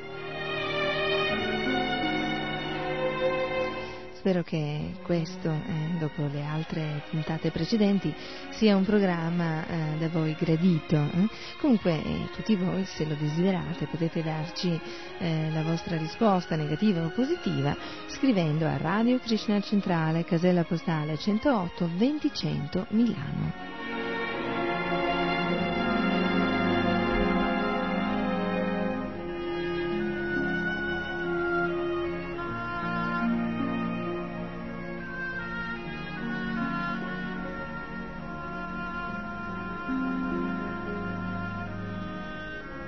E come nostra consuetudine passiamo adesso alle erbe di oggi.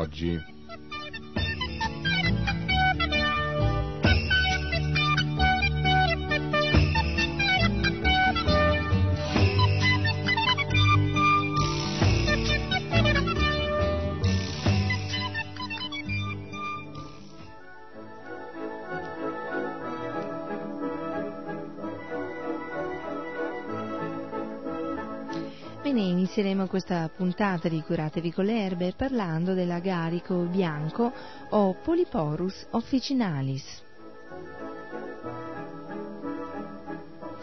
La descrizione di questo fungo, che è di una specie velenosissima, ha il solo scopo di ammonire i ricercatori di eh, erbe a non raccoglierlo mai. L'agarico bianco è noto sotto parecchi nomi, forse qualcuno mm, lo conoscerà sotto il nome di eh, fungo dell'abete, fungo dell'arice, fungo del pino o agarico del medico. Si trova più frequentemente nei boschi eh, delle Alpi, sui tronchi di alcune piante. Si sviluppa fino a raggiungere 40 cm di diametro e ha una curiosa forma che ricorda lo zoccolo dei cavalli.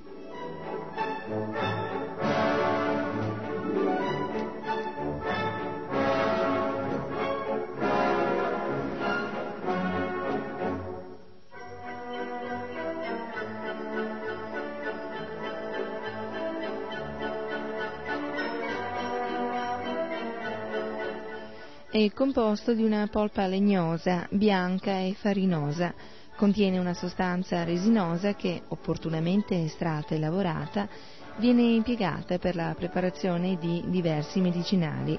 Abbiamo però detto che l'agarico bianco è velenoso, per cui si raccomanda di non raccoglierlo mai per farne decotti o infusi.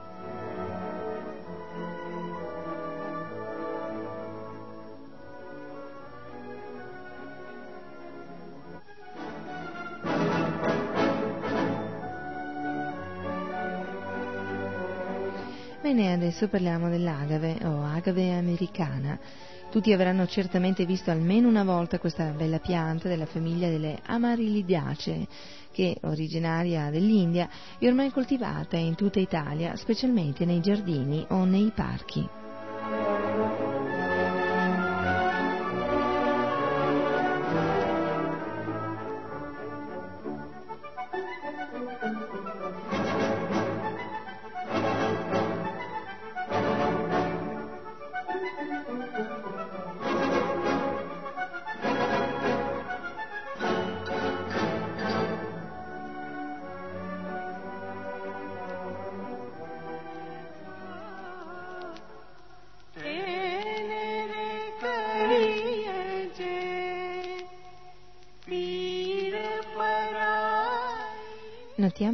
Quanto l'estremo oriente e l'India soprattutto abbia donato all'Occidente, e questo non vale solo per le piante ma per tutto in generale, ed in particolare ha portato la verità assoluta. Infatti non pensate che il cristianesimo sia occidentale, Gesù Cristo era orientale, non parlava in romano, in milanese o siciliano, solo eh, con l'andare del tempo, e precisamente dal concilio del 535 d.C., Giustiniano ha eliminato tutto quello che c'era di orientale nella religione per motivi politici, e cioè per fare una religione autarchica, cattolica, apostolica e romana. Ma il cristianesimo eh, di Romano non ha nulla, perché i suoi insegnamenti sono universali. Infatti la verità assoluta è universale, così come la conoscenza trascendentale. I Veda ci informano che la verità assoluta è contemporaneamente soggetto e oggetto, perché in essa non c'è alcuna differenza qualitativa. Perciò Brahman, Paramatma e Bhagavan sono uguali sul piano qualitativo. Bhagavan, la persona suprema, il Signore sovrano, rappresenta l'aspetto ultimo della verità assoluta. Il Paramatma è la manifestazione parziale del Signore Supremo, mentre il Brahman impersonale è lo sfolgorio irradiante del suo corpo.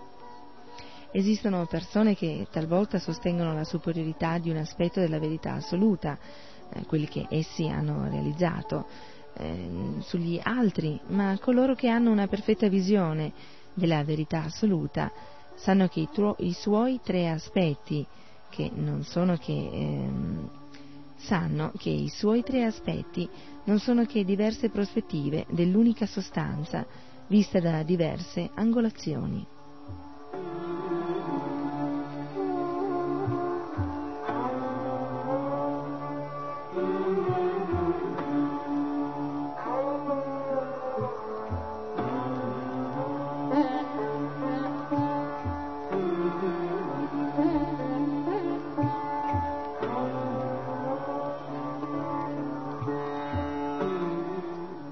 Verità suprema è sufficiente in se stessa, possiede la conoscenza perfetta ed è libera da ogni illusione generata dal concetto della relatività.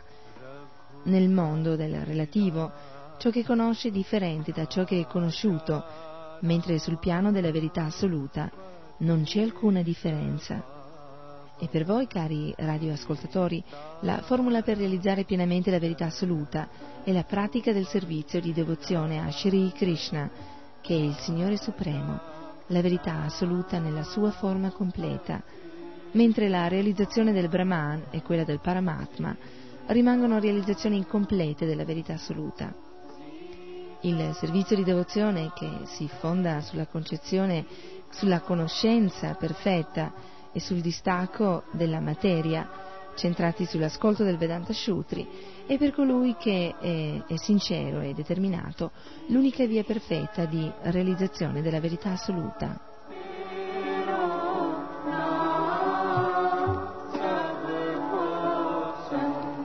Con l'assimilazione del puro messaggio delle scritture vediche si potrà vedere costantemente in noi stessi l'aspetto localizzato e onnipresente del Signore Supremo. Quindi grazie a Srila Prabhupada noi abbiamo ricevuto dall'Oriente questi insegnamenti trascendentali eterni dei Veda e chiunque volesse conoscerli può naturalmente telefonare alla redazione di RKC più vicina o eh, visitare direttamente i nostri centri più vicini e, e chiedere dei grandi classici dell'India. Quindi non solo eh, le piante sono state introdotte dall'Oriente, ma anche la verità assoluta.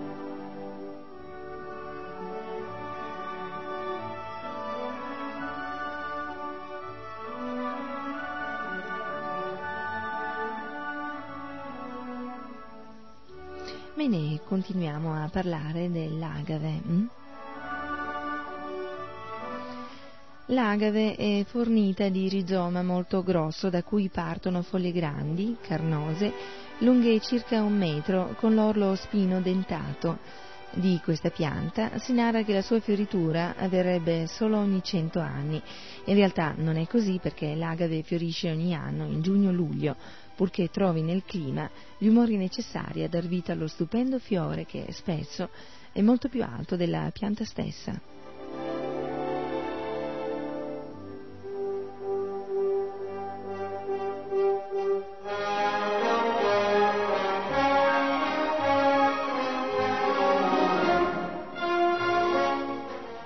Proprietà curative dell'agave sono molteplici, come vedremo. Eh, occorre però tenere presente che le preparazioni a base di agave non si devono mai somministrare alle donne che attendono un bambino o che allattano. Le parti della pianta da usare sono le foglie e il rizoma. Allora, eh, passiamo alle preparazioni. Nei casi di problemi di fegato mm, si può preparare una polvere di agave facendo essiccare delle foglie di agave eh, eh, al sole naturalmente, riducendole in polvere mediante un mortaio e prendendone una cucchiaiata al giorno diluita in un poco d'acqua zuccherata.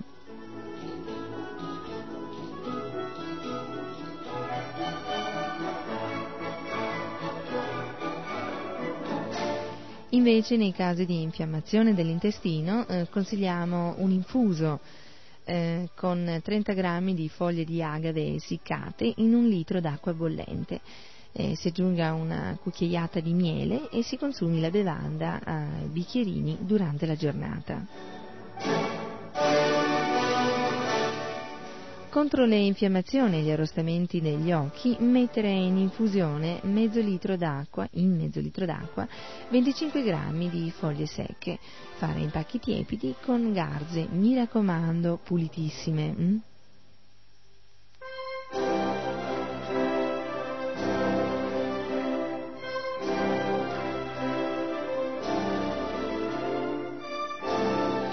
E passiamo all'agrifolio o Ilex aquifolium.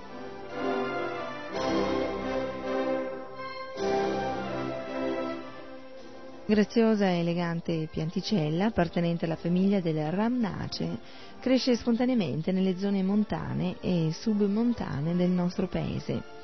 Preferisce i boschi ombrosi, i querceti e i castagneti. Non supera mai il metro di altezza ha foglie a margini spinosi e bacche rosse. La specie Ilex aquifolium è l'unica esistente. Questa pianta, anche se apparentemente poco avvicinabile per la grande quantità di spine di cui sono fornite le sue foglie, è ricercatissima durante le feste natalizie perché costituisce, assieme al vischio, un tradizionale segno di augurio.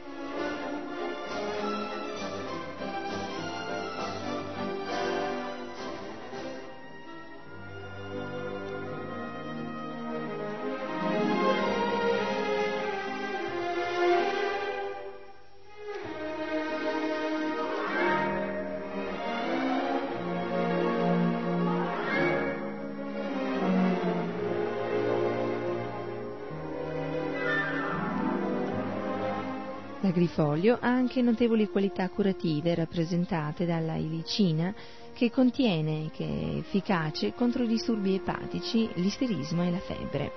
La parte della pianta da usare è la corteccia. Allora vediamo un po'.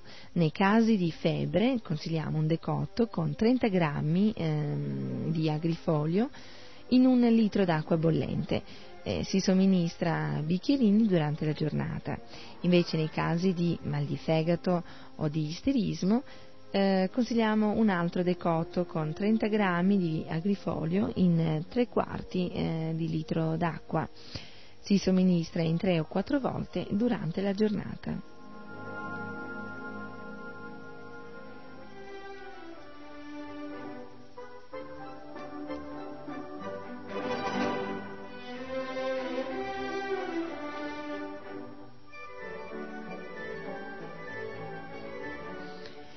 Passiamo adesso all'agrimonia o agrimonia eupatoria. Pianta erbacea della famiglia delle rosacee, dal fusto dritto che va dai 30 ai 90 cm d'altezza, si trova frequentemente nei prati di tutte le zone del nostro paese, pur prediligendo i luoghi freschi e ombrosi. Le foglie, ravvicinate alla base in modo da comporre delle minuscole rose, hanno la parte superiore di un colore verde intenso e l'inferiore grigio cenere. I fiori, di un tenue color giallo, sono disposti a spiga. La fioritura dell'agrimonia avviene dalla primavera all'autunno. Nella pratica familiare quest'erba viene adoperata per curare le infiammazioni delle tonsille, le angine, le faringiti, il catarro intestinale.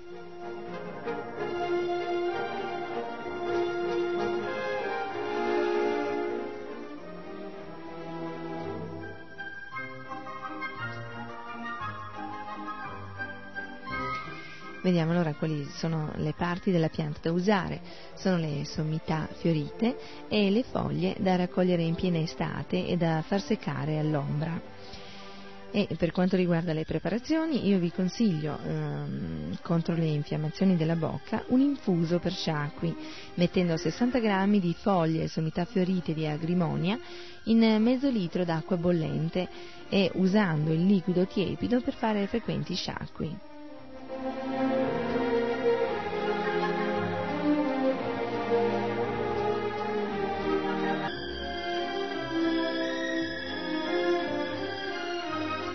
Nei casi invece di tonsillite, altro decotto però eh, per gargarismi, si fa bollire eh, 50 g di foglie secche di agrimonia in mezzo litro d'acqua con l'aggiunta di un eh, cucchiaio di miele. Ecco, um, così potete fare dei gargarismi con questo liquido tiepido, um, mi raccomando filtrato prima, um, almeno un paio di volte al giorno.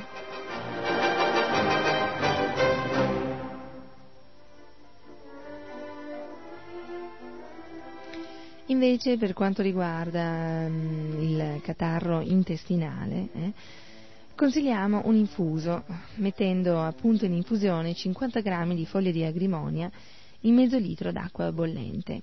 Si lascia intiepidire il tutto, si aggiunge un cucchiaino di miele, si filtra e si consuma il liquido a bicchierini durante la giornata.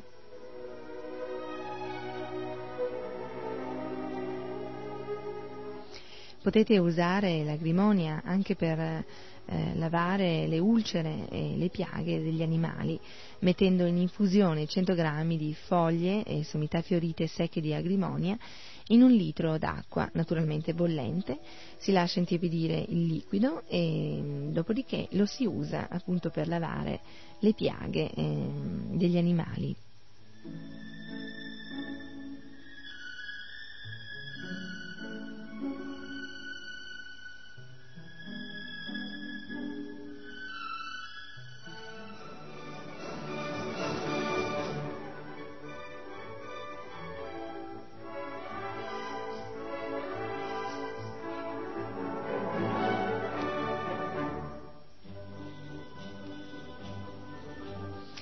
E passiamo all'alchemilla o alchemilla vulgaris.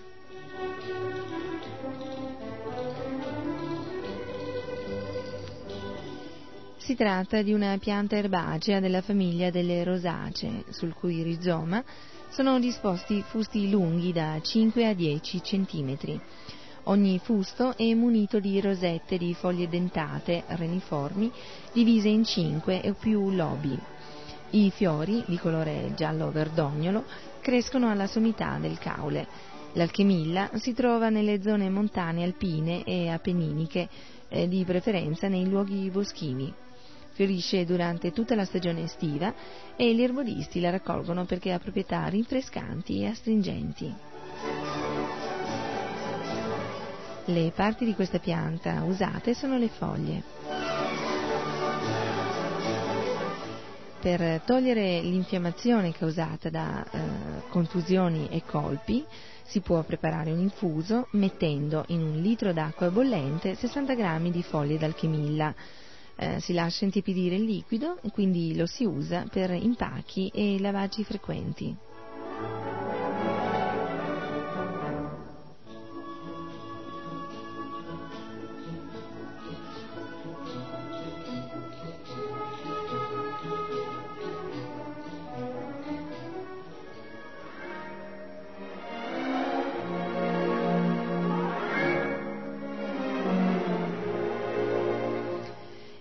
Passiamo alla Letris farinosa.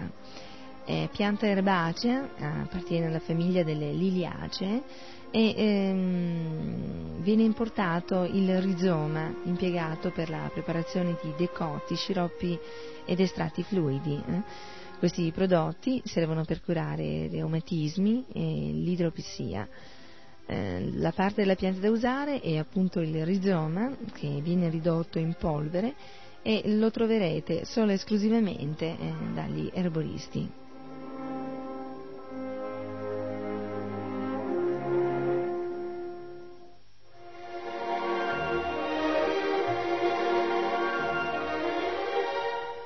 Parleremo adesso della loro o Laurus nobilis. Questa bellissima pianta ornamentale dal fogliame verde lucente cresce spontaneamente nelle regioni mediterranee e arricchisce con la sua armonia i giardini che si affacciano sul lago di Garda.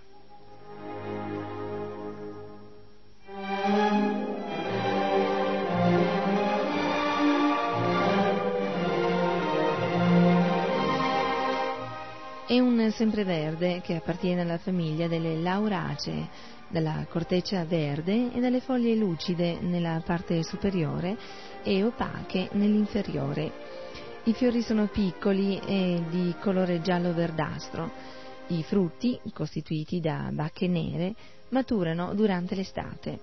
Molto usato in cucina, la loro, le cui foglie conferiscono alle vivande un gradevole profumo, è apprezzato e utilizzato anche in medicina. Infatti dalle bacche si estrae un olio denso e aromatico che viene impiegato nella preparazione di medicinali e di profumi, mentre le foglie si usano per infusi, decotti e bagni.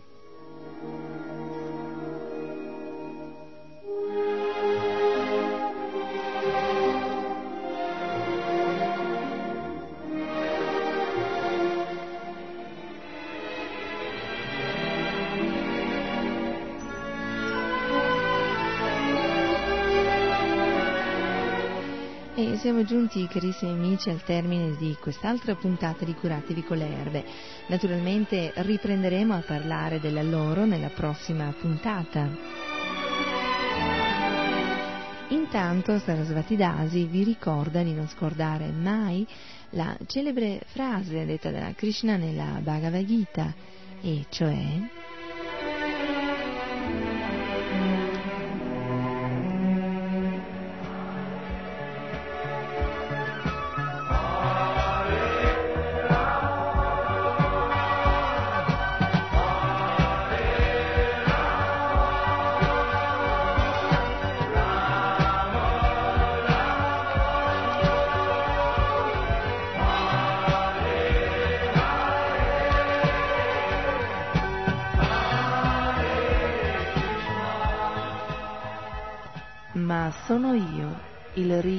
sacrificio, l'offerta agli antenati, l'erba medicinale e il canto trascendentale. Io sono il burro, il fuoco e l'offerta.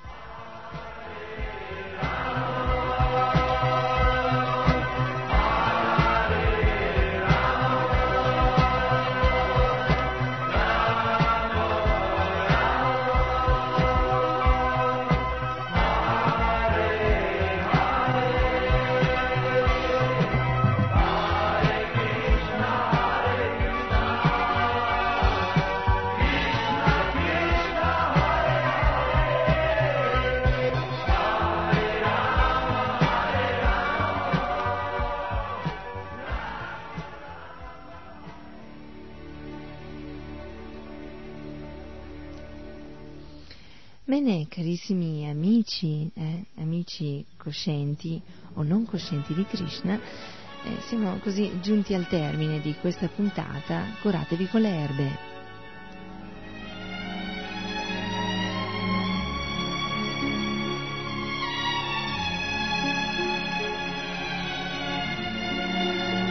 E dato che siamo proprio giunti al termine, Sarasvati Dasi vi saluta e vi ricorda... Eh?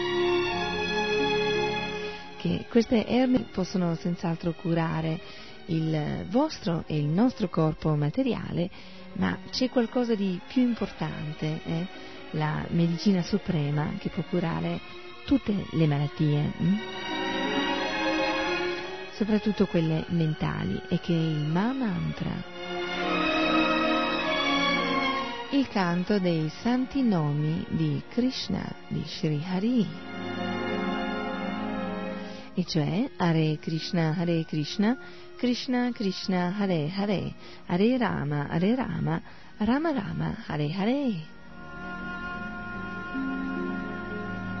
E ricordandovi eh, i santi nomi di Dio, della persona suprema, Hari di Krishna, Sarasvati Dasi vi saluta e vi dà appuntamento alla prossima puntata di Curatevi con le erbe.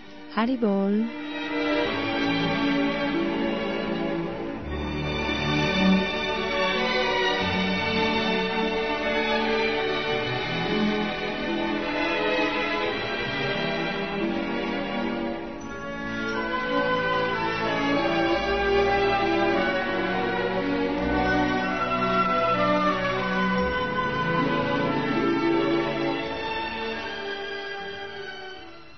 RKC vi ha presentato.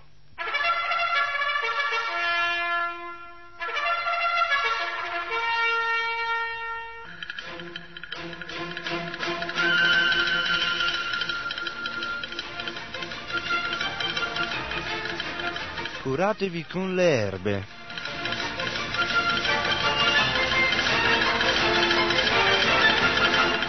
30 minuti di informazioni trascendentali su come curarsi con delle semplici erbe miracolose.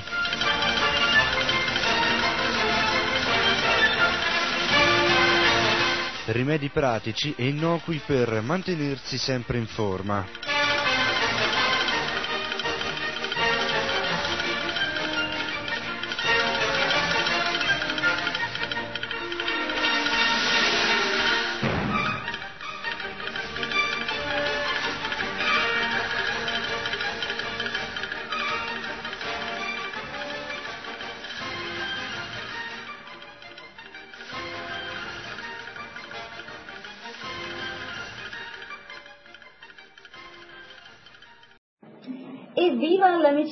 Tra i popoli!